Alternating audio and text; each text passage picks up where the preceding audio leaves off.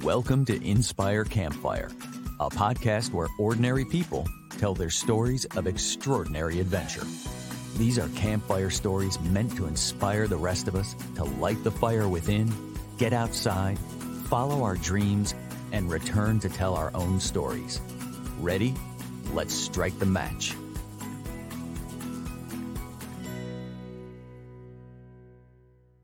Welcome to the show. I'm your host, Scott Wurzbacher, and today we are going to talk about life, adventure, and breath work.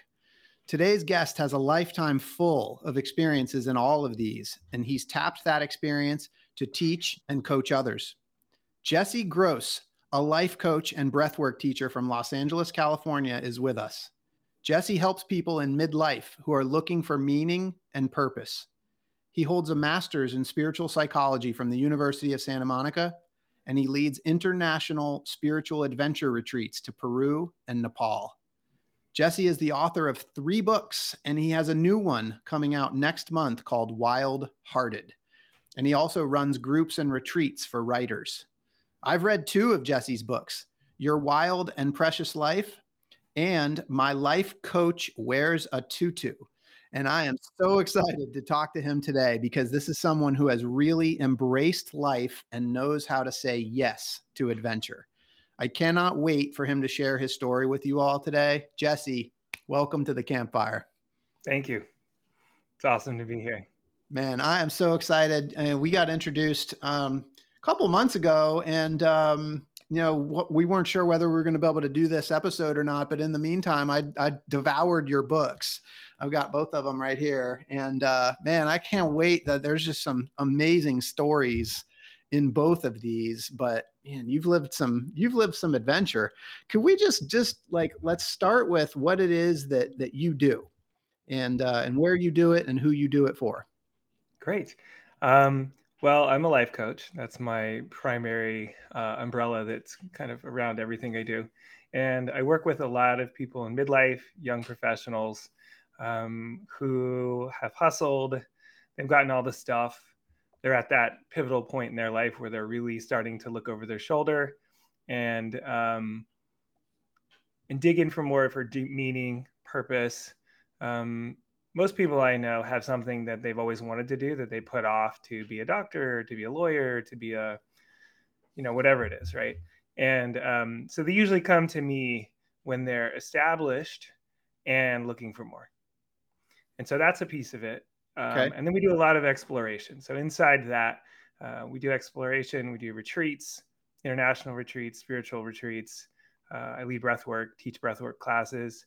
Um, and then I also have some conscious writers groups uh, that I lead as well and retreats for them as well. Very cool. So, um, kind of this focus on midlife. Um, yeah. Is that pretty common? You kind of like like is there you know people have talked about this idea of a midlife crisis is that is the, is that yeah. kind of baked into some of this can we talk about that yeah yeah i think of it as a midlife opportunity nice um, and the idea is that i think if you start thinking about if you start thinking about this stuff ahead of time it doesn't become a crisis.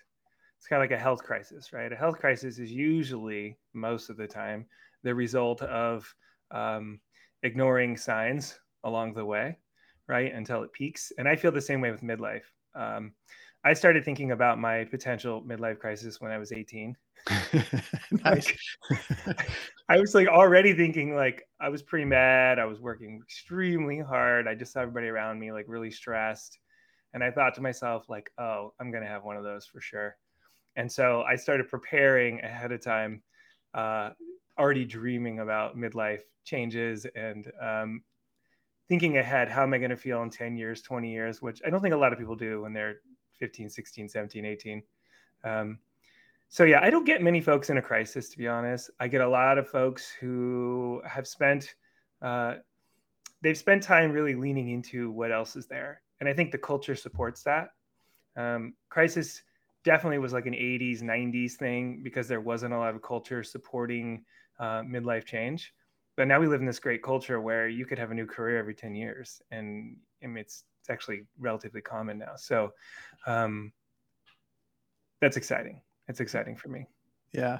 Well so you said that um, it doesn't have to be a, a crisis if you think ahead. And then you mentioned that there are some signs like what does that look like? Like you know for for people that are listening like what, what are some of those signs? Hmm.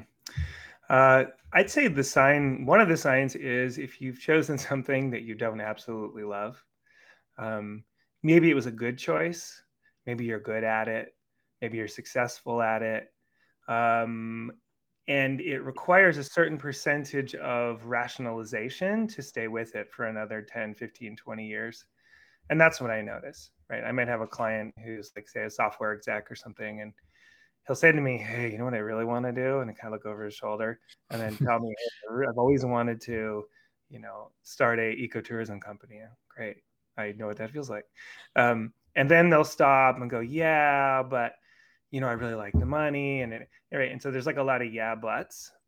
Mm. I find that when you're really, really doing something that is in alignment with who you are, uh, with your heart, with your soul, with your greatest uh, level of personal connection, there's no yeah buts. There's no um, justification required.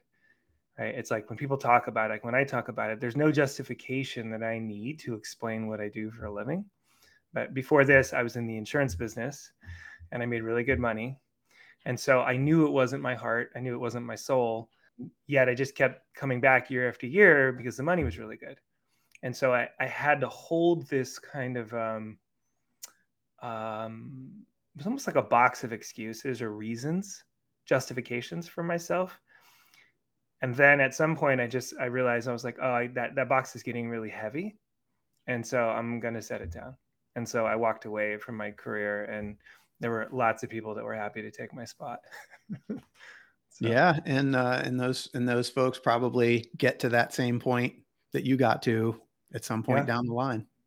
Yeah, yeah. I th- I think it's it's unreasonable to assume that you could pick something when you're 18 19 20 and stick with it till you're 65 70 75 right there are people that find that thing um, but I feel like there are less people I've met that know, find it, do it um, all the way through than people who bounce around or they're not totally sure. Or like in my case, I told my mom, I said, uh, remember, she was like, you should be a doctor, be a lawyer, like kind of basics, you know, loving mom advice. And I said, you know, I really don't want to do one thing. I said, I want to have like five jobs at one time. And she said to me, you know, uh, now that would be just like a, a basket full of side hustles, right? And so uh, she said, well, then that's what you're going to do. And so that's what I'm doing now is like even coaching. If I coached 40 hours a week or I led retreats all year long only, or only breath work or only writers groups, I would get extremely bored. And so it was nice to have somebody really early say, even before it was cool, like, hey, yeah, you can just have a bunch of side hustles. And so that's really how I feel now is I feel like it's like 20% coaching, 20% breath work, 20% retreats. Uh, in this case, now um, I'd say 40 to 50% writers groups.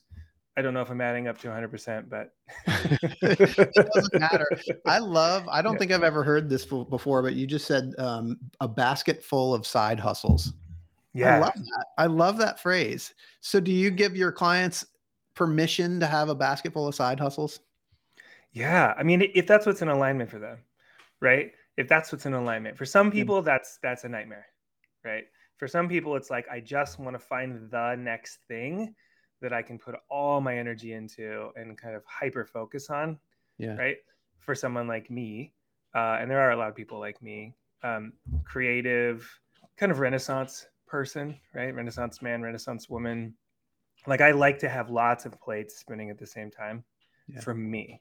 And so for the people that's a good fit, I I tell them my story, they know it, and then I start asking questions like, "What is it you really love?" And a lot of times you don't need to quit your career. A lot of times it's like, could you find a way to consult maybe, or work half time, or some other way that you create some space, and then in that gap, that's when you breathe life into those side hustles, right? Because you need space and energy to to create those, and so I have never been attached, even when I went to grad school, got my degree, started my coaching company.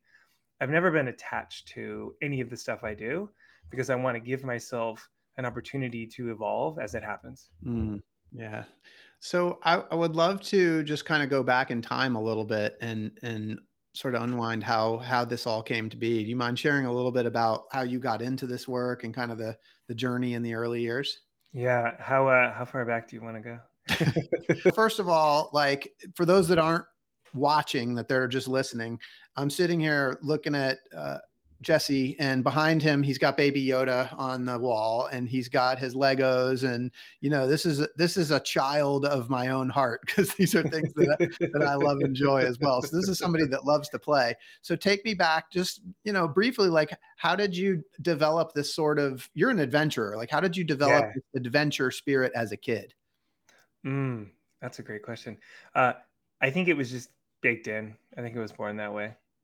I've just always been adventurous, and my parents were super free. My mom was a total hippie uh, when I was younger, and it was, you know, it was the '70s and '80s. We were allowed to just roam, no cell phones, nothing. We'd leave in the morning and come back at dark, and sometimes we ride our bikes 10 miles away from our house. Nobody knew where we were. So I think um, some of it is a product of the culture I grew up in. Yeah. Where Where did you grow up? Uh, I grew up in Redwood Shores, Redwood City, Bay Area. Okay. Um, before it blew up into Techland Okay. And um, my dad worked at a wild animal park there. And then, um, so then we moved when I was 10 and we moved out to the country. And I, and I went from suburbia to the last house at the end of the road at the top of the hill. So I went from being surrounded by piles of kids to just myself and my brothers running around the forest and then begging my mom to drive us all the way down the mountain to like to interact with other children. mm. So I think uh, behind our house we had thousands of acres of land that was owned by the city, and so we would just hop the fence and just go wander, and and build forts and play paintball. And so I think the biggest thing is we were given a lot of space to roam. You know, very different than kids are raised these days, um, unless you live in a rural area, right? So we we just we just had a lot of freedom. So I never I never experienced not freedom. I would say yeah. except for in college. I remember I was pre med in college, um, and I just remember feeling really suffocated and re- and feeling really old and feeling like the next 10 15 20 years of my life was already predetermined um, and i actually had like a real aha moment where i was watching um, dead poet society okay and there's, there's a kid there who wants to be an actor and his dad says you're gonna go to you're gonna yeah. be a doctor and uh and he ends his life and it's super it's a really tragic moment yeah. And I saw that and I just started crying uncontrollably. And I walked out of the room. I was super embarrassed, hanging out with a bunch of guys. Went to the laundry room, turned the laundry, turned the dryer on to like block it out, and I couldn't stop crying for like 20 minutes straight. And when I came through that, I realized like, oh, yeah, I'm not doing this. I just called my mom like two hours later. I was like, hey, I'm not going to medical school. she was like, I mean, what do you got to do? And I said, I'm gonna travel the world. And she said, that's not a job. And I said, well, it might be. Hey everyone, it's Scott here. Did you know that the members of my real estate team, W Realty Group, are listening to their own voices that call to adventure by setting big goals? Some of those goals include planning trips to Bali and the Kingdom of Bhutan, buying investment homes, and running the Chicago Marathon. At W Realty Group, we support and encourage these big goals and want to help turn them into reality. We're currently looking to add new members to the team. If you know a great real estate agent in the Charlotte, North Carolina area that would benefit from being part of our team, please send a text, an email, or give me a call. And know that when you support W Realty Group, you're also supporting this podcast. Thanks for listening. I love that story though. I mean, you know, uh, most people have these kinds of moments and for your for you it sounds like like watching that movie was a moment for you. I mean, it's like you ah, never was, you never know how it's going to happen. Yeah. Yeah. I think as a movie maker, that would be a the kind of story you'd want to hear. You know, or any kind of a media maker where somebody completely changed the direction of your life because of a story that you told, whether it's real or imagined. Yeah. Wow. Okay. So, I mean, you just created a visual for me. Like you're sitting there watching. Sounds like you were in a group of people watching that movie.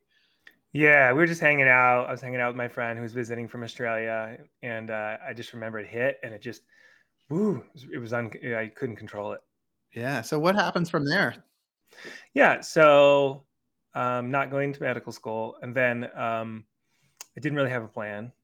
All I knew is that I wanted to travel the world, and then um, September 11th happens, And then that really rattles me because I realize I go from this kind of young man who thinks that I'm uh, invincible. I'd never broken any bones. Like I didn't have a real sense of um, my own uh, lifespan. It just felt like it's going to go forever. Everything's great. September 11th uh, shook me a lot. Yeah. And so in that moment, I decided, I said, well, I need to go travel the world now because who knows what's going to happen next. And so I worked for a year, worked as much as I could, saved every penny I could, rented my car, uh, subleased my apartment. I mean, I just like everything I could do, cashed out, sold all my all my possessions, pretty much all of them. And um, a year from September 11th, maybe by a couple days, I got a one way flight to China. And that year, the whole world was on fire sale. It was like no one was traveling. If you, I don't know if you remember, but yep. um, the State Department had a whole list of places you're not supposed to travel to. And so I flew to China and just started my trip and went for a year. And it was, it was, it was amazing. And every place we went was empty. Uh, Nepal, India, places that are usually really full of tourists. Um, I remember staying at a five star hotel for fifty dollars a night, things like that. So it was um, it was magic. It was a really magical experience. So I think what I want to touch on here real quick is you talked about September 11th. Like one thing that I think is cool, you've had a couple of moments, Dead Poet Society, now 911, and and you know these yeah. moments that are sort of triggering things for you. But but a lot of people would have felt a lot of fear and trepidation about getting on a plane and traveling around the world at that time. How yeah. did fear factor in for you? Um, I wasn't afraid because I was reading different media sources and calling people and that I knew in other countries and things. How is it there? It's fine. Okay. And so I don't remember who I was listening to, but I was listening to some like non-traditional media source and they were saying how there's just like big kind of propaganda scare thing going on and they said actually uh, you could go to a lot of places and people are just fine. And so i had a gut feeling about that. I had a gut feeling that there was an over exaggeration um, going on. And so and i and i also told my mom like hey if it's scary i'll leave. I'll go home. You know i'm not stupid uh, i also didn't have an american flag like stitched on the back of my backpack or mm-hmm. anything mm-hmm. right and so uh, I actually put a Canadian flag on, which back then people would do a little bit, just because for some reason it was like if you're from Canada, everyone's like, ah, you're fine. But if you're from the US, like we have things to say to you, right? Yeah. And so I had that on for a little and then I cut it off because I was like, well, that's lame. But um, I remember I had a driver, a Muslim driver, who drove me all around um, uh, India. And I was talking to him about it. And then he's like, Where are you from? And I said, Where do you think I'm from? And he goes, I know where you're from. And he's like, You're from America. And I was like, Okay. Because I know your accent. And I was like, Okay. And I said, Well, what do you think about all this, you know, stuff going on? And yeah, he said, he said, That's politics. He said, I have a family. I need to feed my kids. Tourism is low and it's hurting me. Yeah. And he goes, You're taking care of my family today. He goes, Most people don't care. Most people, their immediate concern is their friends, their family, their job, their community, their schools. That's really, and then all the rest is like this big kind of international um, show of politics, power, whatever.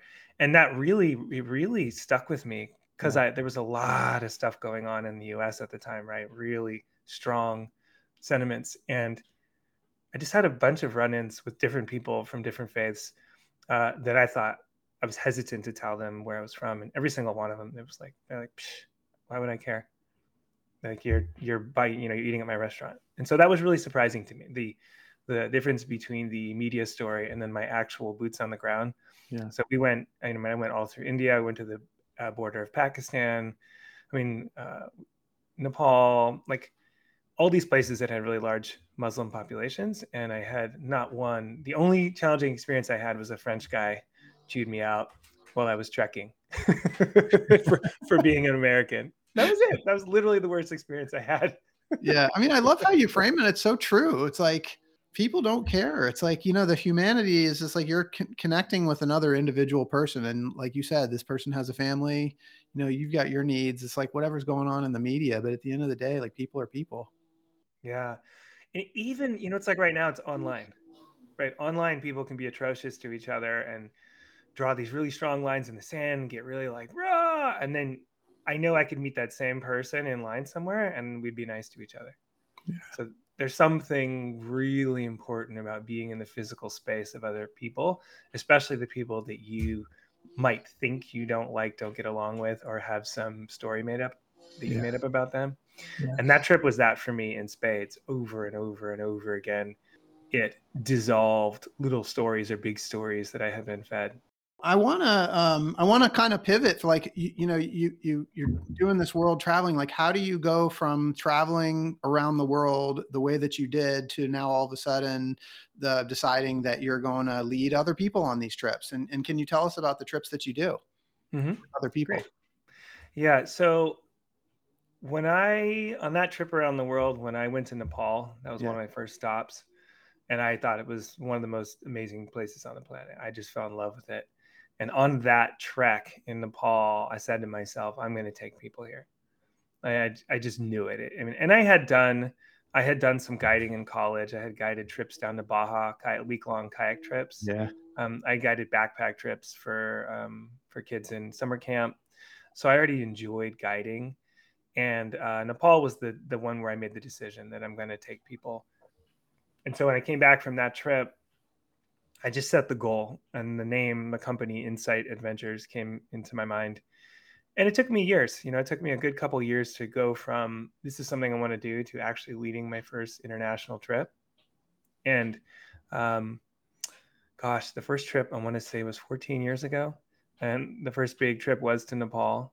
And when I was in graduate school uh, for spiritual psychology, getting my master's, I submitted a proposal for my final project, I had to write a huge paper like everyone does, but also it was a very practical school. It was the University of Santa Monica, mm-hmm. and uh, they they wanted practicality. You know, they they uh, they promoted it, and so I said, I'm going to start a business. I'm going to get a website. I'm going to promote myself, and I'm going to lead my first retreat. And so I submitted the whole thing because I had a feeling that I needed some structure. Yeah. Like I didn't really know about, I didn't know any coaches yet, or I didn't know anything about that structure. Yeah. I just knew school really well, right? So I thought I'll use the school, get your homework done on Thursday, etc. structure to help me launch a business because I didn't know anybody who had their own business. And so it worked because I've been so well programmed that even when I got really scared and I was nervous and all the things that come up around starting a business, right? It was like didn't matter because I had the homework on each day and homework is websites done this day. So that structure that structure really launched me uh, into my first retreat. And uh, i advertised online and told everybody i knew and uh, filled the trip and was terrified every step of the way that somehow i was going to do it wrong. And um, we had a great trip I love that you use the structure so that you literally use the structure of the school and the curriculum and the project to to actually turn it into a reality. It wasn't just a, a school project that you shelved when it was done. Like this thing happened. Yeah. Yeah, that was something about the program that was very attractive to me because I had, mm. I had already I'd already had the undergrad experience of getting a degree and then in psychology and then not feeling like there were a lot of options with it. And everyone said, "Oh yeah, that's you have to go get a higher degree for that." And then that was really annoying to me considering I knew friends that were engineers or, you know, ag majors or something. They yeah. could get out of school and go right into a career. Yeah. And so that was, I wasn't going to go to grad school unless there was some really pr- super practical way to utilize it. Yeah. Oh man, I love that because I, I do just love the. I'm a very pragmatic person, so I yeah. you know I can see like, and it also speaks to the you know the idea that we all need help. So going to get yeah. help to be able to take you through that process. Um, why Nepal? Oh, I get so many reasons. I love mountains. I love the mountain vibe, and Nepal has this beautiful combination of um, alpine, you know, the highest mountains in the world, mm. right?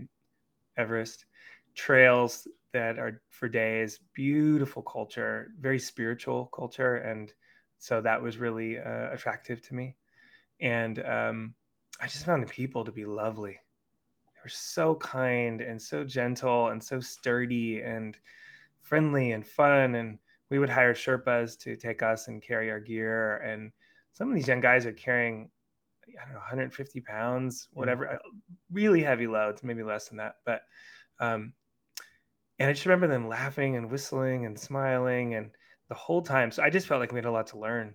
I felt like going there every time I came back a better person, uh, a kinder person, a more gentle person, uh, a much more grounded person.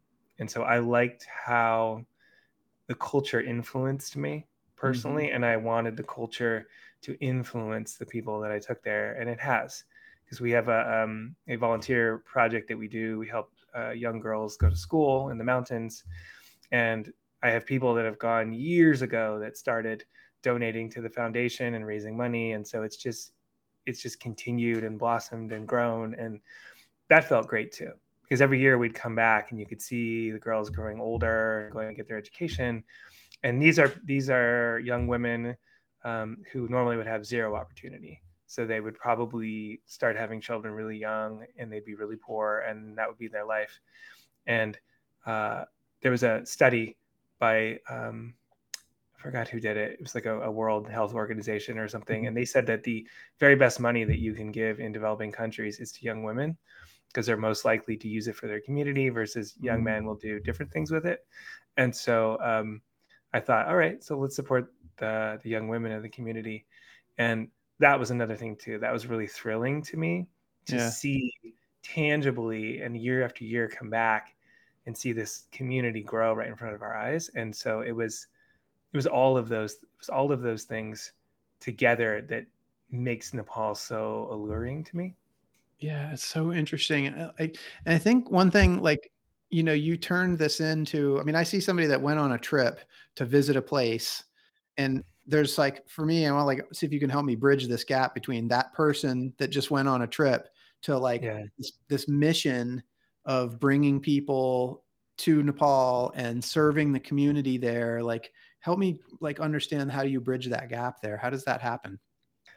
One of the things I noticed when I did my year around the world is a couple months in, I started getting irritable. I started feeling listless. I started feeling purposeless and I, a lot of young adventurers I met, we'd be sitting around the fire somewhere exotic. Um, this is before Instagram and all that, feeling like we should feel different. We should feel so free, and we're doing anything we want. And and a lot of people felt the same way I felt. And so it occurred to me, just being a tourist, being a visitor, uh, was not it. And I'm not knocking on it tourism's yeah. great and it's beautiful yeah. and it's fine. We go places for a week or two, but um, I was clear I wanted to do more, and so I thought, what's most important to me? Culture, presence, um, giving back service. So all of my retreats have a service component. All of my treat, retreats have cultural immersion. We do homestays, things like that. Um, we try to learn some of the language while we're there we use local people as much as possible uh, that aren't identified with any larger corporation. Um, we try to do off trails that are not busy. And all the while, we're also doing inner journey. So that's all inner journey, outer journey. Yeah. And so what I found was in the simplest way, just prompting a campfire conversation or a dinner conversation with a meaningful topic rather than just chitter chatter completely shifts the energy of the yeah. group. Yeah and and you it's so easy to seed a conversation and have it go in a productive heart opening mind opening direction and so that was a discovery because i remember guiding my trips younger uh, earlier trips in college and we would sit around the fire and people would just talk about the news or, or, or pop culture. And i would feel disappointed. Like we're all the way down in this exotic place. Let's talk about history or the culture yeah. or whatever. And then you add things uh, like maybe a medicine journey you might do in some countries with some medicine man or uh, breath work, right? Which so there's lots of great practices you can do that really drop you in out of your mind into your heart, into your body, and then and then from that place, um, I find the culture seeps in because the biggest thing in the way I think for us as Westerners going somewhere uh, developing or exotic is that even though our, we're physically there, our mind is still from home comes with us. And so a lot of the practices we do are to kind of dissolve that uh, home, hurry, Western, get it done mindset, mm. to try to move into the mindset of the people that live there, which is always slower, more thoughtful, uh, more conscious, and more present. That's amazing. So the the two places that you've really focused on, but which by the way are both on my list of places that I'm dying to go to, right? Yeah. Nepal, um, uh, Everest Base Camp, and um, and then South America, Peru. Yeah. So, yeah. um, what are the similarities like is, between those two? Look, why why Peru, and and how does that kind of connect with the Nepal trip, or how did it come about? Mm. So Peru is the in my opinion, it's, it's a it's like the southern hemisphere sister or brother mm-hmm. to Nepal. I don't know if you remember. I think it was like 1999 or 2000. There was some prophecy that was going around for a while where on the turn of the you know the turn of the year something was supposed to happen and mm-hmm. and it was all in the spiritual community. All the conversation was around Peru and Nepal, and they were saying that Peru was or Nepal was the center of spirituality, and then it was going to shift. The poles were going to shift to Peru something. I'm obviously not well versed in it. Um, I always thought that was interesting, an interesting story about it. Yeah, yeah. On a personal level, it's just beautiful, spiritual, high mountain cultures, um, and they have a lot of similarities. Kind, humble, robust, both really strong cultures uh, and uh, spiritual cultures. So, in Nepal, in the high altitude, you have a lot of Buddhism, right? And in um, in Peru, you have this beautiful, amazing Andean, um, I don't want to call it religion, but cosmology. Yeah. Right. And and it's steeped and it's deep and it's rooted and it's it's it's part of everything. It's part of the life in Nepal. It's part of the life in in Peru, where it's not something you do on the side. Hey, I'll go to church on Sunday. It's it's all part of the culture and it's around you. And so and they're very different energetically. Yeah. But they're both spectacular and they both offer the opportunity for inner journey, outer journey, inner adventure, outer adventure. Um, they both, it's, they're just, it's my two favorite places on the planet. Will those continue to be the two places that you focus on, or are there other areas that offer similar sort of experience that you're that you're thinking about? or have? Mm-hmm. Good question. Uh, I used to lead trips to Guatemala, so I could potentially go back to leading trips there. Yeah. Uh, it's nice, it's shorter, it's closer. And I've kind of been leaning into Costa Rica a little bit, possibly Patagonia. There's some other places I've had on my list for a long time we'll see. We'll see how it goes. I like the ideas. Patagonia is another one I'm dying to get to. So I got I got a yeah. big list. I just keep watching you and see what you're doing, and i will come along yeah. one of these days. Um, I loved how you talked about like you know being on these trips, and you specifically said sitting around a campfire, like seeding a conversation, and then yeah. we talked about sort of the inner work, um, and maybe that leads us into breath work, which you mentioned being kind of part of the experience. Um, I just wonder if we could just spend a few minutes just talking about what breath work for those that might not be like completely familiar, what breath work is and how you practice it, especially on the mm-hmm. retreats. Great. So breathwork found me. I did not choose it. I never imagined I would be a meditation teacher or in it working in a yoga studio or anything like that. To be honest, it was not on my radar. Uh, I was supposed to lead a trip to Guatemala, and then uh, last minute I wasn't able to do it, and so I was co-leading it, and and and my co-leader said, "Well, come meet the person who's going to take your spot." And so I went to his house, and he led a breathwork session. And 15, 20 minutes in, I was completely out of my body, floating around the room in this beautiful space of peace, and all these ideas were coming to me. And uh, when I came out of the trance, we'll call it, um, I said, "I need to learn this." so I called his teacher and he said, Well, I have a class once a year and it's next weekend. Do you have a spot? yes, I have two. Okay. My wife and I will each take one. And uh, I took the course. And um, immediately after, I went to Peru because I was going to Peru to check out a possible leading there. I hadn't led a trip there. And so I'll usually go by myself, mm-hmm. do a couple routes, meet everybody, make the contacts. And then the year after, I'll lead a trip there. And so I led my first breath work at the hotel. I just put a handwritten sign up, $5, whatever. And 20 something people showed up, including this guru lady who was leading a retreat. They all had this really powerful experience. And she looked at me and she's like, let me get your information. and I was so shocked because I thought, well, you're like the guru. I'm just, I'm just like this faker. Like that's how I felt. I felt like I was this fraud because I'd just yeah. come out of the program. It was my first class, and people really responded to it. And I thought, well, I don't know, maybe I can do this. And it's pranayama is the okay. kind of breath work I teach. And by the way, there's lots of them under the name breath work. I mean, Wim Hof has a breath work. There's hundreds of styles of breath that have different roots, different purposes the breathwork I teach has been around for thousands of years. It comes from India. It's pranayama yoga, and it's all through the mouth. And um, I've been teaching it now for almost a decade. And I find it, for me personally, it's the most powerful tool that I came across to get me out of a triggered, activated state and into peaceful, loving, kind. I found passive meditation, which is sitting, breathing, focusing on your breath, maybe doing a mantra, I found that really hard when I really need it. If I'm really angry or really scared, it's like I'll just sit there and my brain will spin. But if I'm lying down and I'm listening to some music, a guided meditation, and I'm breathing, the breath slightly alters your body chemistry, takes your prefrontal cortex offline, which is like your inner Woody Allen, chat, mm. chat, chat. Yep. And, and it allows um, it allows you to really slide into a relaxed state.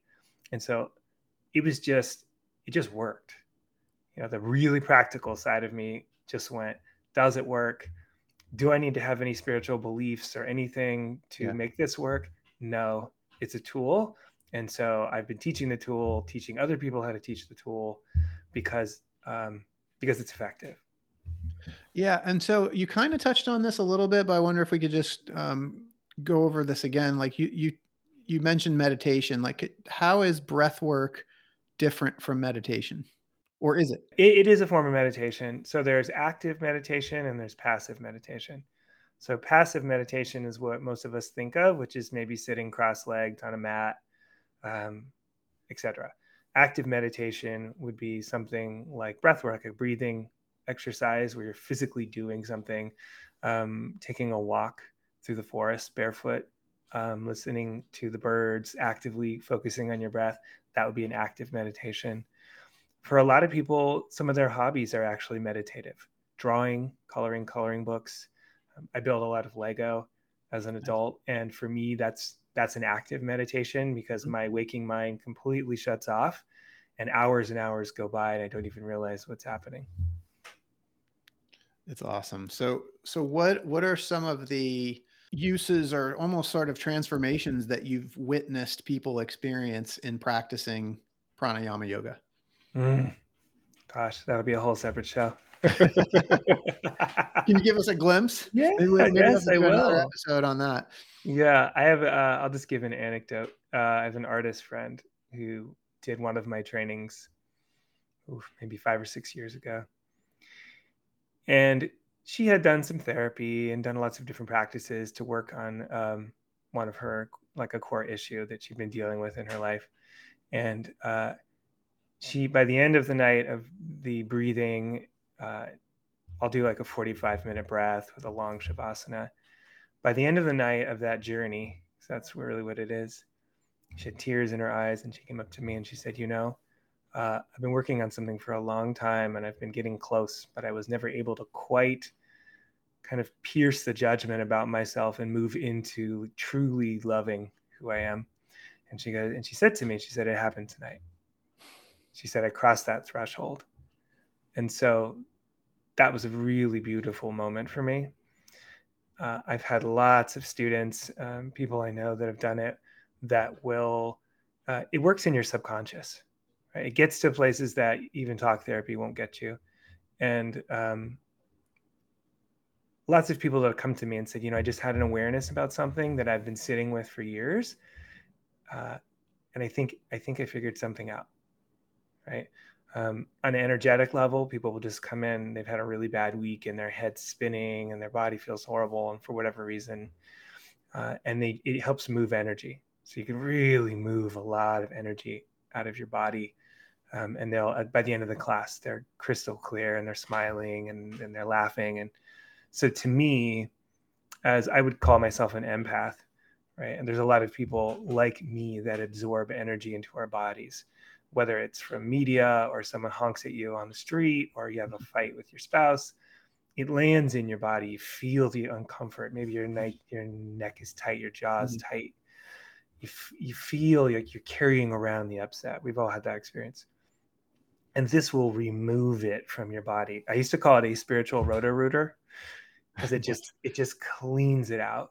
Um, even on a level a little more woo woo uh, on psychic energy right it's like if you've ever had something that felt like somehow an energy got into you or some really negative person got into your space and you can't kick them out of your mind or out of your heart uh, i found this is beautiful beautiful for that. It's very cleansing on that level. And to be clear like the, the the people that are practicing this they're not they're not really trying to do anything to like take part of this transformation. It just happens yeah exactly. Um, i almost find if you come in with too strong of an intention it interferes. And so what i tell people is it's a journey. Just imagine there's a river flowing and there's a bunch of people white knuckling it hanging on the side of the river holding onto the rocks fighting uh, inevitability. And then there's people you see just jumping jump in wee they just float down the river. And your only job is to tread water. Don't worry you're going to get where you want to go. And so i tell people your only job is to breathe and surrender and just trust the process trust your intuition. The process itself will take care of anything that needs to happen.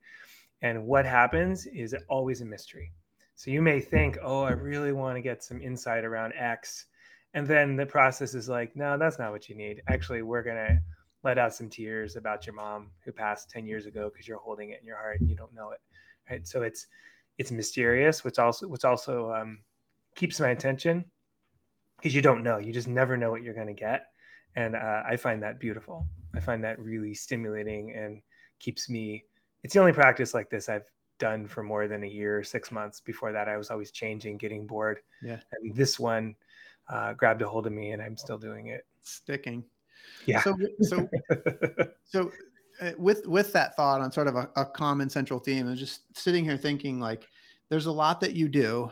Um, you, you, even called it a basket of side hustles, right? But like yeah. you coach, you you practice breath work, you teach breath work, you take people on retreats. You're also an author, and you lead these writing circles. And we're gonna I want to talk about the books as well. Mm-hmm. But I feel uh, maybe you can help me put this into words, but there seems to be some sort of common thread that sort of connects all these things for you. Yeah. Uh, the thread, the two main threads are adventure uh, and love. And the second one might seem trite to some people, but I really do believe that living a heart centered life um, is, at least for me, it's the key to joy. And so combining anything that brings people into their heart out of our minds into our heart because we live in a culture that is uh, it's dominantly cerebral right and so to, to move us out of our heads into our heart into our bodies and if i can do that by going on adventures rather than say like some really hard practice that requires a lot of discipline et cetera et cetera um, that doesn't appeal to me so i think if we can go on inner adventures and outer adventures right? Explore new places internally and externally. That hits all the spots for me. It hits the curiosity, it hits the part of me that wants to try something new, to try something that's scary. Um, and funny enough, trekking in Nepal at 14, 16,000 feet in the snow is less scary for a lot of people mm. um, than doing a 45 minute, say, private breathwork session or something where you know you're going to really go deep into your emotions and your feelings. Most people are more afraid of the inner journey than they are yes. of the outer journey, yeah. uh, which is why I like them to put them. I like to put them together that way. Uh, in Peru, on the second day, we take everybody on this massive zip line that's five lengths. It's one of the biggest ones in the world, uh, or at least it used to be. And half the people are thrilled, half the people are terrified. But by the end, everyone has just done something exciting and thrilling that pressed them on some level on the outer journey. And so then the very next day, we can start doing some of the inner work, and it seems way less intimidating because we've just done something um, something wild. And so I personally love matching them together because what I found was there were like eco adventure tours you could go on but there was no real inner work happening. Yeah. Or you could go on a spiritual retreat and it was way too much sitting around cross-legged. And so it's like I didn't want to go on either. And so that's what I created. I really created, I tell my clients like create the things you want for yourself. Don't think if anybody else is going to want it. So I always just write the books, create the retreats that I want to go on. And I thought, well, if I was going to pay to go on a retreat, what would I want to do? I want to do all of it. I want to sit with the shamans. I want to dance in the stars. I want to do breath. I want to hike hard trails. I want to zip line. Right. I want to, I want cultural immersion. I just designed what I want, which is all it, which is a potpourri of mm. all of those things. And so to me, they go, they go hand in hand. Yeah. And, and I love, I mean, I really, I'm a huge fan of this whole idea of like the physical adventures kind of melding into the inner journey. Yeah. You know, one of the things that we talk about on this podcast is this voice inside that calls us to adventure. And it seems that that that's what you're doing. You're bringing people on these adventures to really tap into that voice. Yeah. Yeah. I mean, I think I think adventure may be the strongest um pull in all of this. You say what was the one thing? Yeah. Uh, because it's all an adventure to me. And um, coaching is an, like a huge adventure to go spend all that one-on-one time with somebody and see where they go. Breath work because you never know where you're going to go um, yeah every step of the every step of the way is interesting. Um, and i have a rule my writers groups are the same way um, we we meet for two and a half hours once a week either live or zoom or both and um, we meditate we do breath work and then I drop a prompt and then I say, write, go. And then for 40 minutes, people write and they just let whatever comes out. And almost always, well, not always, say half the time, people will say, I have no idea what I just wrote. And that everyone gets to share that writing, which is scary, right? At least in the beginning it is. And that everyone listens and then we give positive, nurturing, supportive feedback. That's an adventure. And so all of these things are for me are about pulling parts out of people that they didn't know were there right? And i think any great adventure whether it's inner or outer will do that right? And you've had that experience too like a beautiful hike some to the top of a mountain all of a sudden inspiration just strikes you. Or maybe some really challenging physical exercise um, that pushes you out of your kind of normal mind space and something interesting or a thought or a feeling or something new moves into that space um, through the physical through the physicality of it and and I do think we have like a real physical deficit in our mm-hmm. country right now. Mm-hmm. I mean, no one would argue with that, but we also have a spiritual deficit, and so I'm a fan of. I don't think there's any right path to get to where you want to go. I think you could get there being an ultramarathon runner, being a Buddhist, right? There's so many different ways to get us out of our kind of day to day operating program and move us into a altered, calmer, more beautiful, more open, more receptive space where I find that's where all the real data drops in.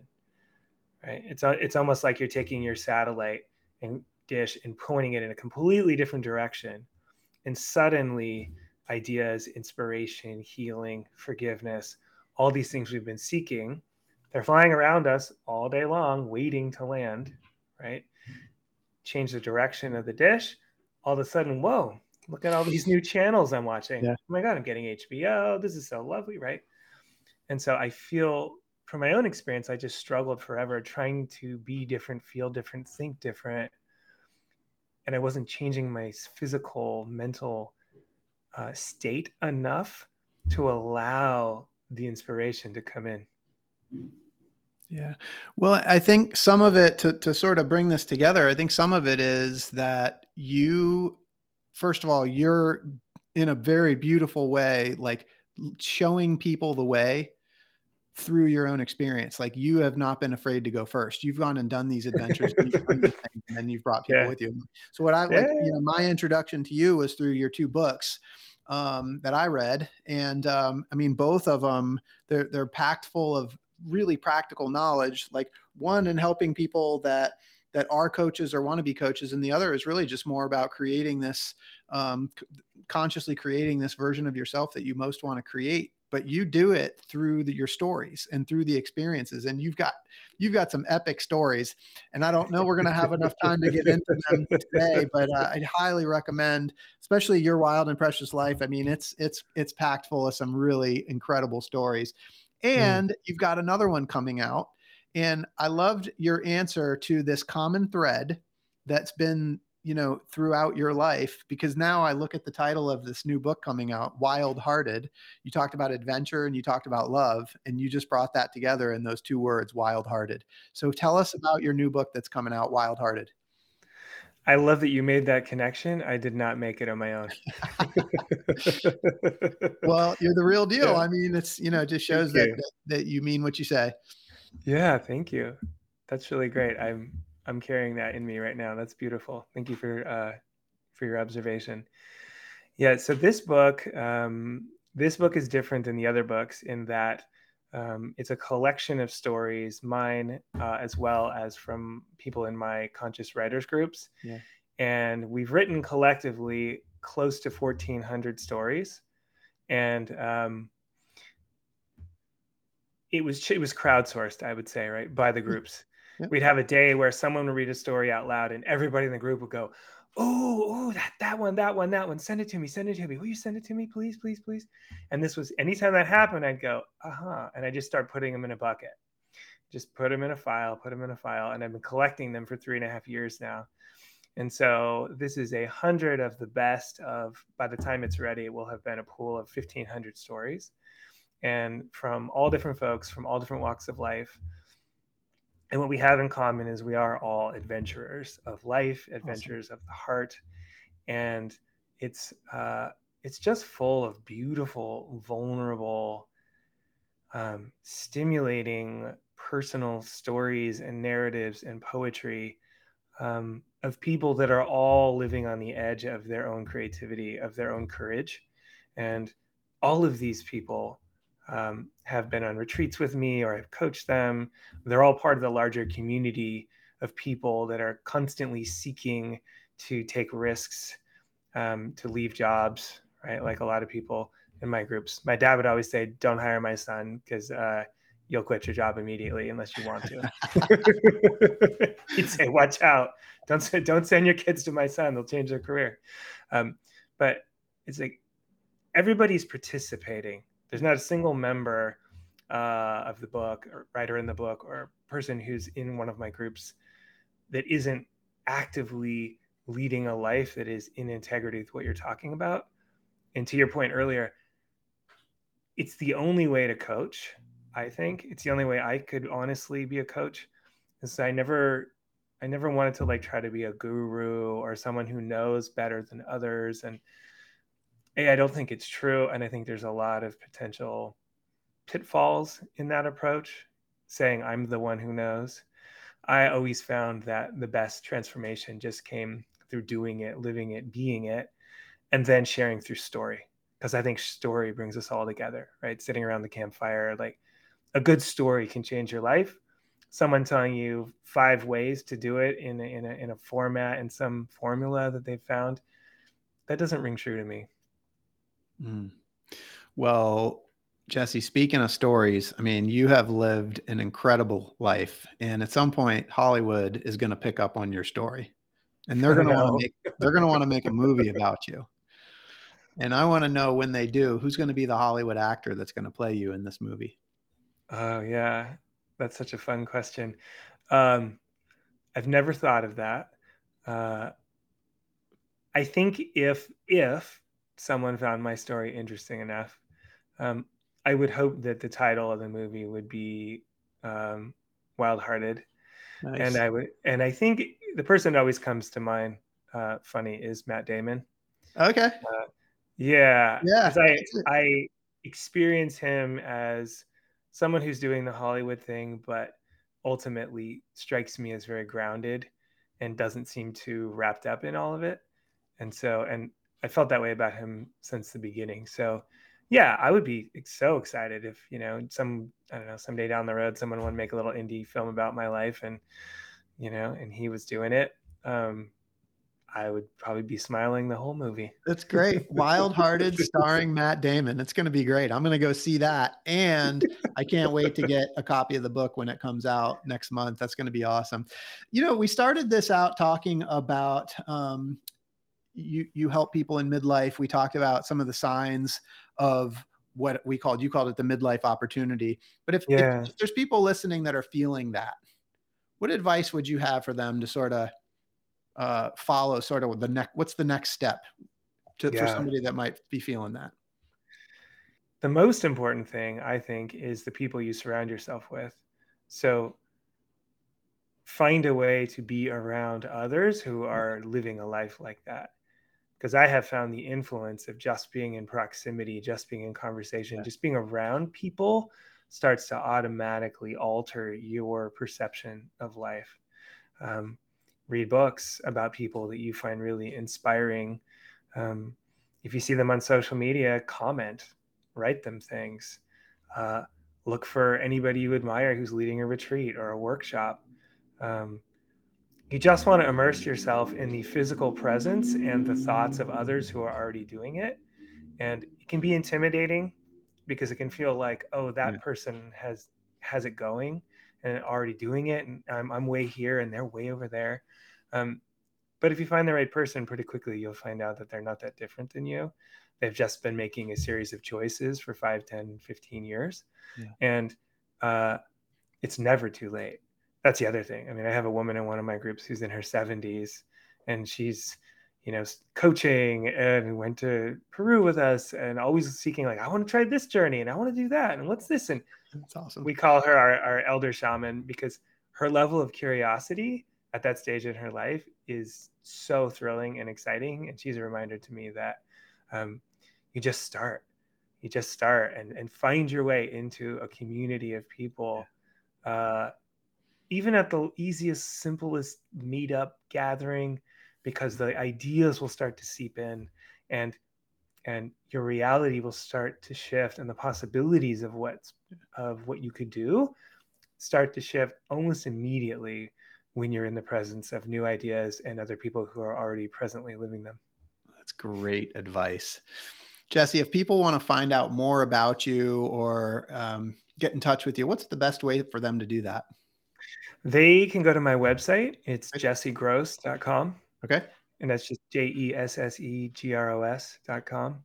And then I have another website, which is breathwork healings, plural, okay. uh, dot com those are my two websites and then i'm in some other places but that's a great place to start great. Well we'll put some of those uh, links on the show notes for everybody. I really want to thank you for the time you spent with me today. This has been such an inspirational conversation. And for those listening i hope you've been inspired today as much as i have. I hope that jesse's story has encouraged you to listen to the voice inside that calls you to adventure because we want to hear your story next. If you have a story to tell or just need a nudge to create one, please send me an email. We'd also appreciate it if you'd help us spread the word by leaving a review and sharing or tagging Inspire Campfire in your social media. And until next time, I want to encourage you to get outside. Thank you for listening. Jesse, thank you so much for being here. My pleasure. It was awesome. Thanks, Scott.